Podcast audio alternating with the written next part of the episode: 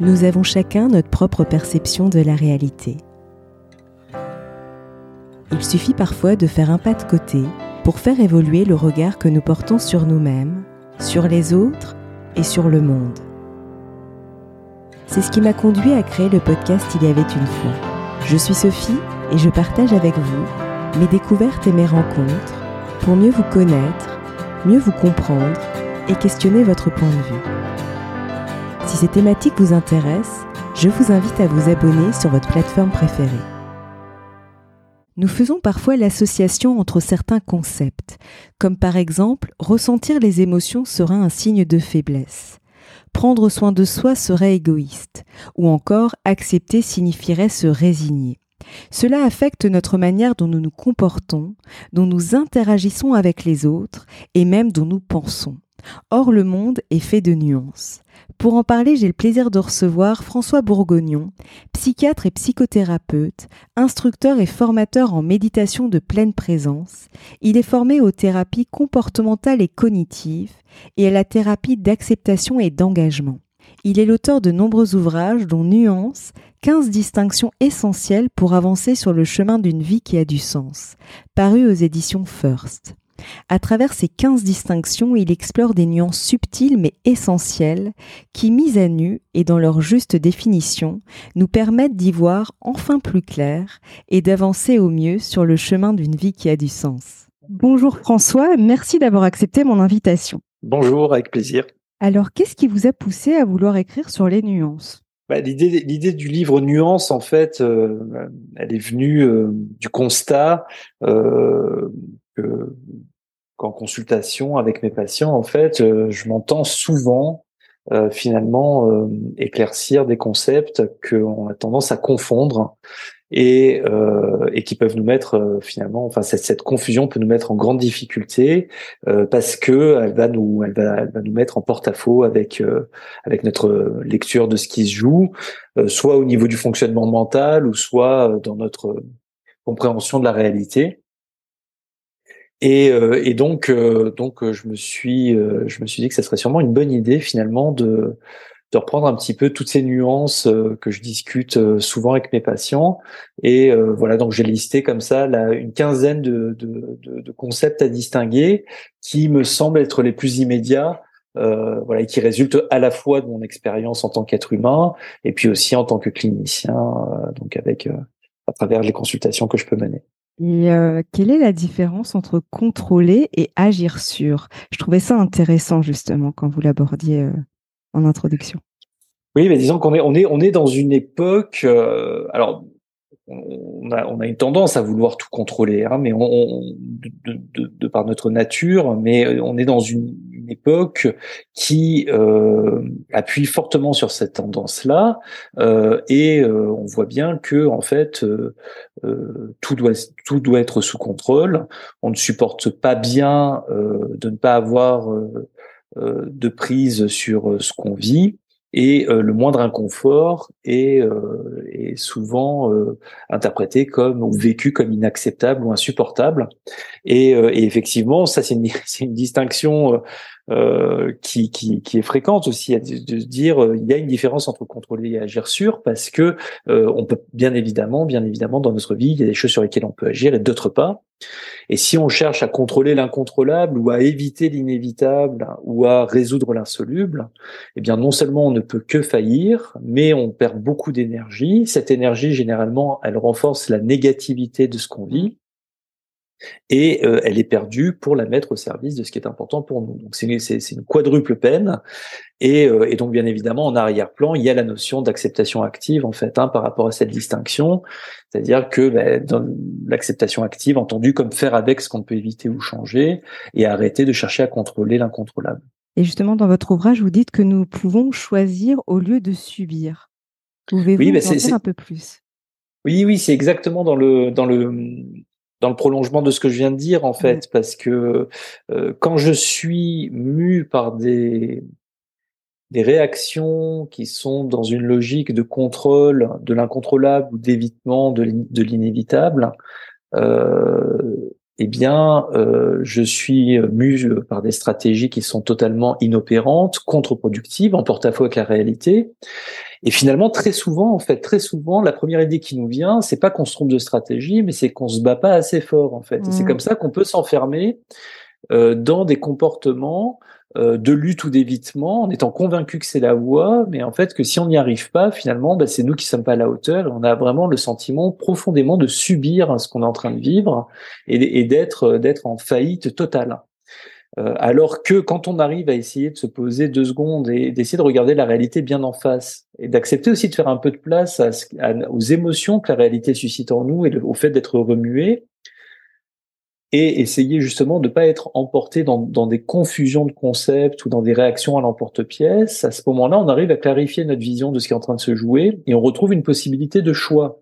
Et, et et, donc du coup, ça, ça implique aussi euh, nécessairement que l'on soit en mesure aussi ben, de faire avec des choses qui nous déplaisent, mais euh, pas parce que ça nous éclate, mais parce que c'est incompressible, incontournable, et que si on veut pouvoir continuer à avancer dans la bonne direction, eh bien, il va falloir qu'on embrasse une certaine dose d'inconfort et que cet inconfort-là, euh, il est, euh, il est euh, totalement, totalement inévitable.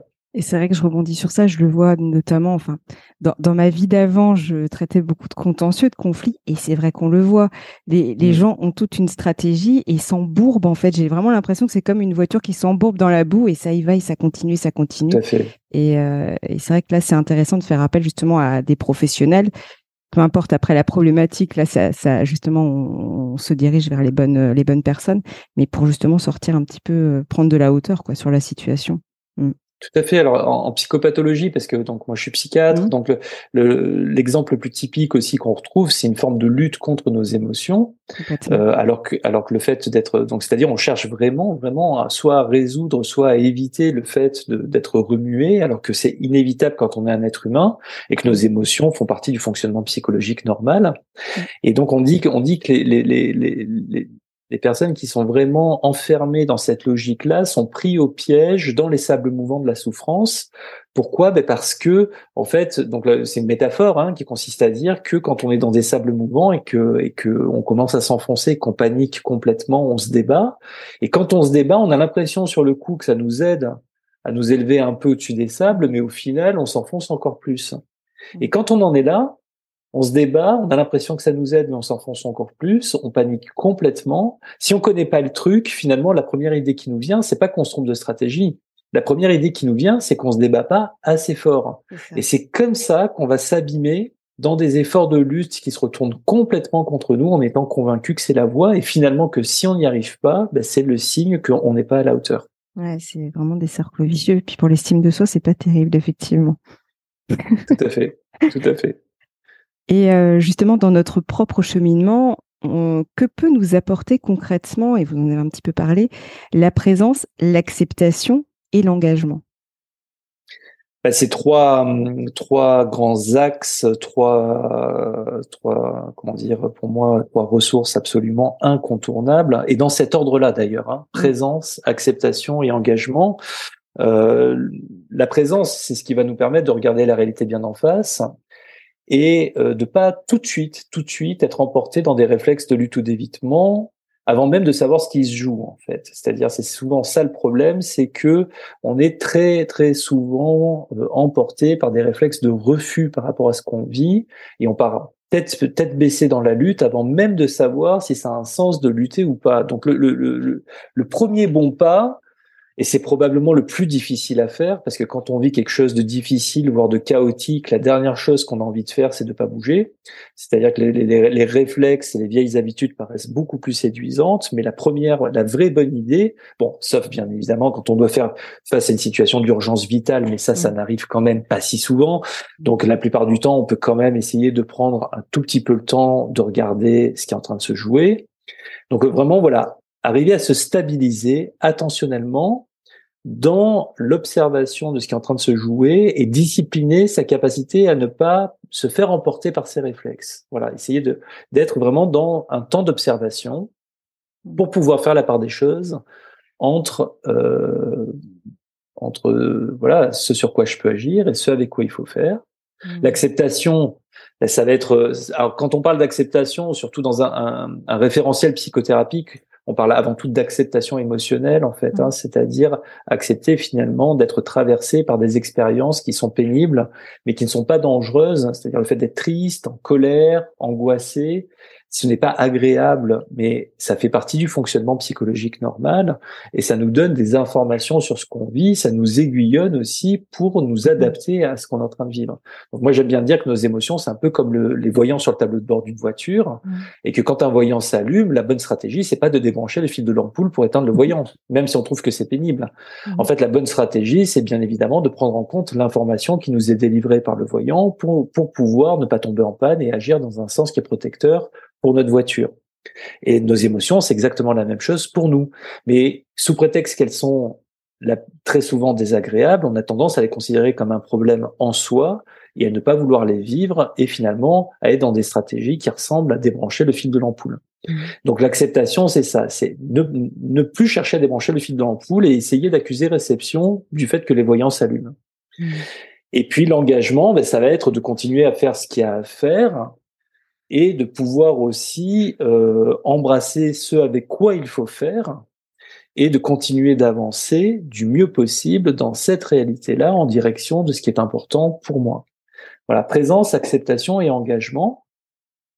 C'est euh, c'est au cœur d'un modèle psychothérapique que, que je que voilà, sur lequel je suis très spécialisé qui s'appelle la thérapie d'acceptation et d'engagement qui s'inscrit dans le prolongement de l'approche méditative en santé et qui est un modèle psychothérapie qui appartient à la grande famille des thérapies comportementales et cognitives et qui a démontré qu'elle était efficace pour tous les troubles psychologiques, mais ça dépasse même le cadre des troubles psychologiques parce qu'en fait, ce que je suis en train de raconter, je pense que ça, ça peut parler à tout le monde mmh. dans la mesure où euh, on parle de, du fonctionnement psychologique face à l'adversité.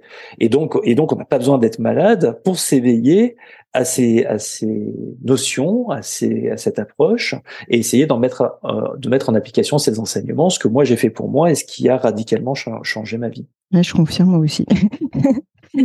et, et, euh, et pourquoi peut-on avoir tendance à suivre ce que le langage nous dit alors que notre expérience nous hurle le contraire? J'ai adoré ce passage, cette phrase, parce que je me suis dit, mais c'est exactement ça.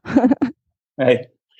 Ben oui, ben on, on, parle de, on parle de fusion au langage en fait, c'est-à-dire qu'on a tendance à acheter tout ce que nous dit le langage ou, tout ce que nous disent nos pensées en fait. Hein. Mmh. Donc on dit qu'on fusionne avec nos propres pensées ou avec euh, avec du langage. Euh, parce que le langage, en fait, c'est à la fois un super pouvoir et à la fois c'est une malédiction.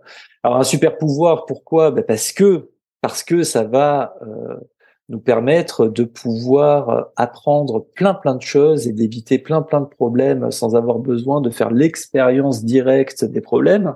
Par exemple, on est tous très contents qu'on nous ait expliqué depuis qu'on est tout petit que les champignons rouges à point blanc, il faut pas les manger. Et on n'a pas eu besoin d'en faire l'expérience euh, pour le savoir. Donc ça c'est très bien parce que voilà le langage c'est un super pouvoir pour ça parce que d'un coup ça va euh, très très rapidement ça va nous permettre d'apprendre des choses et euh, voilà, on n'a pas besoin de, on n'a pas besoin de, de ni de s'abîmer ni de se blesser pour le faire. Mais parce que ça marche si bien, parfois on a tendance aussi à suivre ce que nous dit le langage alors que ça nous raconte n'importe quoi. Mais alors n'importe quoi. Et donc du coup, on va, on va parfois suivre des pensées ou des instructions qui sont totalement inopérantes, mais et on voit bien que ça marche pas, mais on va continuer de les suivre parce qu'on a tendance finalement à suivre ce que nous dit le langage. Donc c'est un axe de thérapie très intéressant aussi, c'est de pouvoir remettre nos pensées à leur place de pensée, c'est-à-dire quelque chose que je peux je peux écouter, mais je peux aussi ne pas. C'est-à-dire je peux choisir ma direction et mes actions indépendamment de ce que me disent de, ce que me dit ma tête ou de ou, de, ou des instructions que l'on peut me donner. Euh, et donc euh, et donc du coup reprendre la main par rapport à ça c'est-à-dire faire le choix de suivre le langage quand j'estime que c'est pertinent et être capable de euh, choisir ma direction indépendamment de, de, de, mes pensées ou voilà, de ce que de ce que j'ai pu euh, de ce que j'ai pu acheter comme vérité euh, quand je pense que quand je pense que ça m'emmène dans le mur quoi et c'est vrai qu'il y a cette notion aussi de finalement, c'est ce que vous disiez aussi, de revenir en soi, mais vraiment de, de, se recentrer en quelque sorte aussi, parce que pour pouvoir avoir le discernement de, justement de faire cette ce, qu'est-ce que qu'est-ce que je choisis de retenir et de pas retenir, de mettre de côté, pas mettre de côté, ça demande quand même aussi de mettre un peu d'espace et de faire un peu d'espace aussi à l'intérieur de soi, donc de revenir en soi. Tout à fait. Bah, pour vous prendre un exemple, enfin, c'est un exemple que je prends souvent, mais qui je trouve parle bien. C'est, l'exemple qui consiste à dire, moi, depuis que je suis tout petit, à chaque fois que je rate, je rate quelque chose, je me dis que je suis nul. Mais il y a une différence entre rater quelque chose et être nul. Mmh. Et il y a une différence entre avoir la pensée je suis nul et être nul. Mmh. Mais si j'y prends pas garde et que à chaque fois que ma tête me dit je suis nul, je l'achète comme une vérité absolue, eh bien je vais me comporter en conformité avec cette pensée, je vais me décourager, baisser les bras et je vais finir par valider ma pensée puisque je ne vais plus fournir aucun effort pour progresser et devenir véritablement nul. Donc tout l'enjeu c'est juste de reconnaître ce pli de l'esprit c'est un exemple, hein, mais c'est reconnaître ce, voilà, mm. reconnaître ce pli de l'esprit parce que c'est des trucs qu'on se raconte depuis qu'on est tout petit, donc c'est devenu mm-hmm. du réflexe de penser en fait. Mm. Donc euh, donc euh, donc en fait, c'est savoir que quand je me sens en échec, ma tête me dit ça, mais c'est pas parce que cette pensée s'allume que je suis obligé de l'écouter. Et, euh, et, et, que je vais, je vais, ça va s'allumer. C'est-à-dire, en plus, quand je rate quelque chose, en plus, ma tête me balance quelque chose de pas sympa. Mais si j'en ai conscience, eh bien, je vais laisser ma tête me dire ça, mais moi, je vais orienter mon attention et mes actions en cohérence avec ce qui est le bon chemin. Le bon chemin, c'est peut-être de persévérer euh, pour euh, pour essayer d'accomplir euh, ce dans quoi je me suis engagé. complètement. Et justement, parmi les concepts que vous évoquez dans votre ouvrage, j'avais envie de revenir sur un qui, qui je trouve est très parlant, qu'on trouve aussi beaucoup dans, dans, dans les relations, justement il y a celui selon lequel un désaccord n'est pas un désamour. Pourquoi mmh. peut-on faire justement l'amalgame entre désaccord et désamour? Ben, pour au moins deux raisons. Euh, la, première, c'est que ben, on a tendance à penser que si on dit non aux autres, euh, les autres vont, vont se vexer ou se sentir rejetés.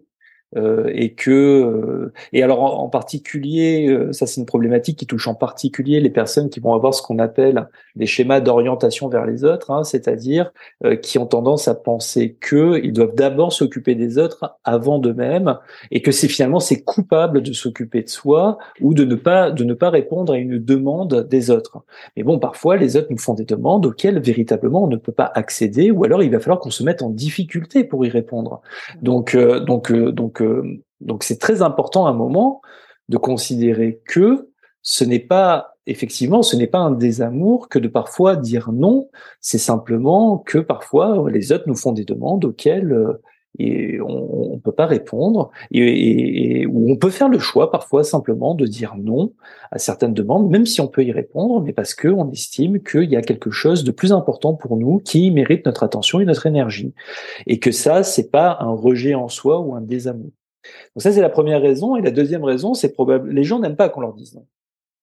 Mmh. globalement les gens n'aiment pas qu'on qu'on leur dise non. Et donc ils vont avoir tendance aussi peut-être pas tous, mais pour certains, euh, euh, à essayer justement bah, d'utiliser certains leviers qui vont être des leviers un peu de culpabilisation ou euh, de victimisation, en disant si pourquoi tu me dis non, si tu me dis non c'est que tu m'aimes pas ou que tu pour essayer d'obtenir un oui.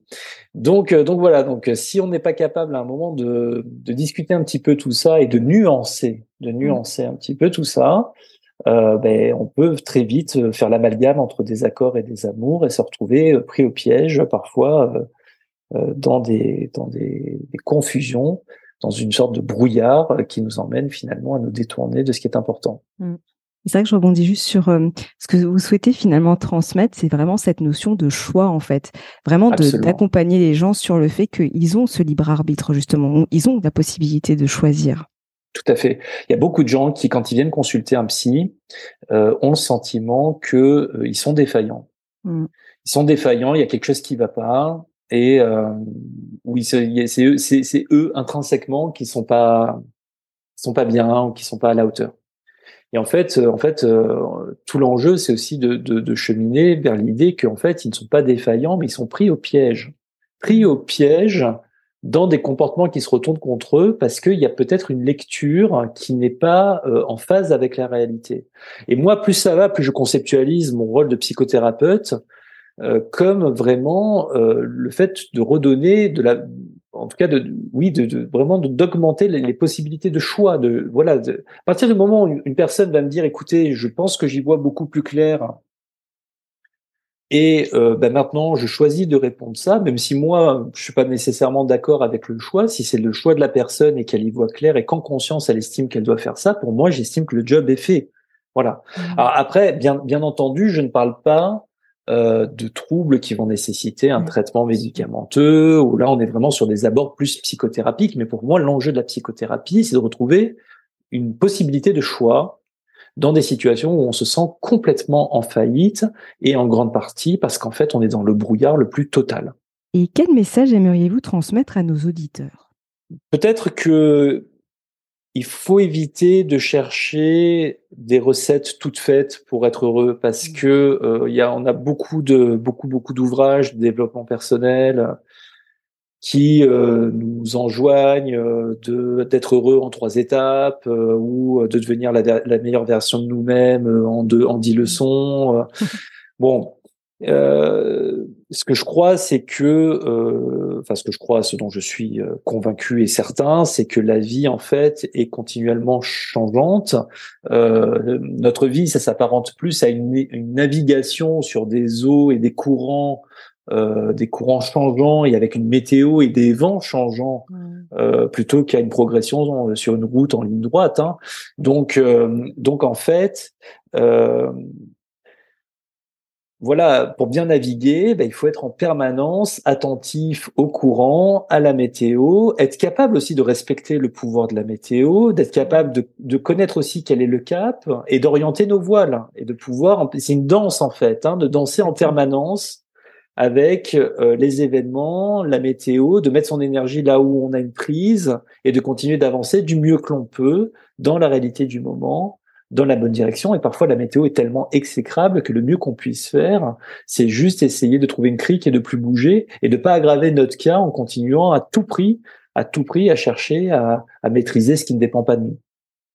Mmh. Donc c'est peut-être ça le message moi que j'aimerais transmettre, c'est euh, parce que voilà, on est vraiment à une époque où le développement personnel est très très très en vogue et très à la mode et on a du mal finalement peut-être à tout démêler. Peut-être qu'un bon indicateur, c'est déjà de pas acheter des recettes toutes faites euh, parce que parce que ça se ça se saurait, euh, mais ça continue de, de proliférer dans les rayons voilà, des mmh. méthodes des méthodes. Voilà. Et c'est vrai que je rebondis par rapport, alors forcément, ça me parle le bateau parce que je suis passionnée de navigation, mais en soi, c'est vrai que ce qui est, finalement, c'est aussi accepter ce qui est. En fait, ça revient à ce que vous disiez en début d'interview. C'est accepter ce qui est. C'est qu'à un moment donné, bon, ben voilà. Et j'allais dire après la pluie de beau temps, manière de parler, mais mine de rien, c'est ça aussi, quoi. Mmh. Oui, oui. très souvent, la notion d'acceptation, elle est, elle est, elle est, elle est mal comprise. Hein. On entend euh, si j'accepte, c'est que je suis d'accord avec, ou si j'accepte, c'est que, que je baisse les bras. Euh, et c'est pas du, alors en tout cas en psychothérapie, c'est pas du tout dans ce sens-là qu'on va l'utiliser. Et euh, quand on vit quelque chose de difficile, en fait, moi je le dis parfois, je le dis comme ça, je trouve que ça parle bien. Euh, quand on vit quelque chose de difficile, très souvent notre premier réflexe, et moi le premier, hein, c'est de dire non, je le veux pas, je le refuse. Mm. Non, je le veux pas, je le refuse, et de se crisper sur une attitude de refus avant même de savoir ce qui se joue et si on si on peut intervenir. Et en fait, ça, peut paraître subtil et en même temps c'est c'est un changement d'orientation mentale radical. C'est de, de, sortir du non, je le veux pas, je le refuse à quelque chose du style bon, ok, ce qui est en train de se passer, ça me déplaît fortement, mais c'est là. Comment je vais pouvoir faire avec ça? Et comment je vais pouvoir avancer avec ça? Et à partir de là, on reprend la main. C'est là où on change, on revient à cette idée de choisir sa réponse au lieu de subir la réalité. Exactement. Et quel serait votre mot de la fin pour clôturer notre échange? Ben, c'est trois mots en fait, c'est toujours mhm. les mêmes présence, acceptation et engagement, parce que où je disais tout à l'heure, c'est un peu comme une danse. Mhm. la vie, c'est un peu comme une danse, et pour bien danser sa vie, il faut connaître quand même quelques pas. Et pour moi, les trois pas de base, c'est cela présence, acceptation et engagement. Et c'est marrant parce que je rebondirais juste sur la danse. Moi, souvent, je, quand je parle de la relation, c'est comme une danse aussi, parce que selon le pas que fait l'un de, enfin, notre interlocuteur, bah, en fait, ça se répond et, euh, et, et, c'est finalement la même chose. Donc, je trouve que la métaphore, elle est très juste, totalement. En tout cas, un grand merci, François. C'était vraiment, euh, vraiment intéressant. Et j'invite les auditeurs, euh, de toute façon, il y aura le lien sous ce, sous ce podcast, mais à découvrir votre ouvrage que j'avais trouvé vraiment très intéressant, euh, Nuance, et donc les 15 distinctions essentielles pour avancer sur le chemin d'une vie qui a du sens, qui est paru aux éditions First. Un grand merci encore. Merci beaucoup. Si vous avez aimé cet épisode, n'hésitez pas à lui laisser 5 étoiles sur Apple Podcast ou un pouce sur YouTube. Et surtout, abonnez-vous sur votre plateforme d'écoute préférée pour ne manquer aucun épisode. Je vous souhaite une très belle journée ou une très belle soirée et vous donne rendez-vous dans deux semaines. À bientôt!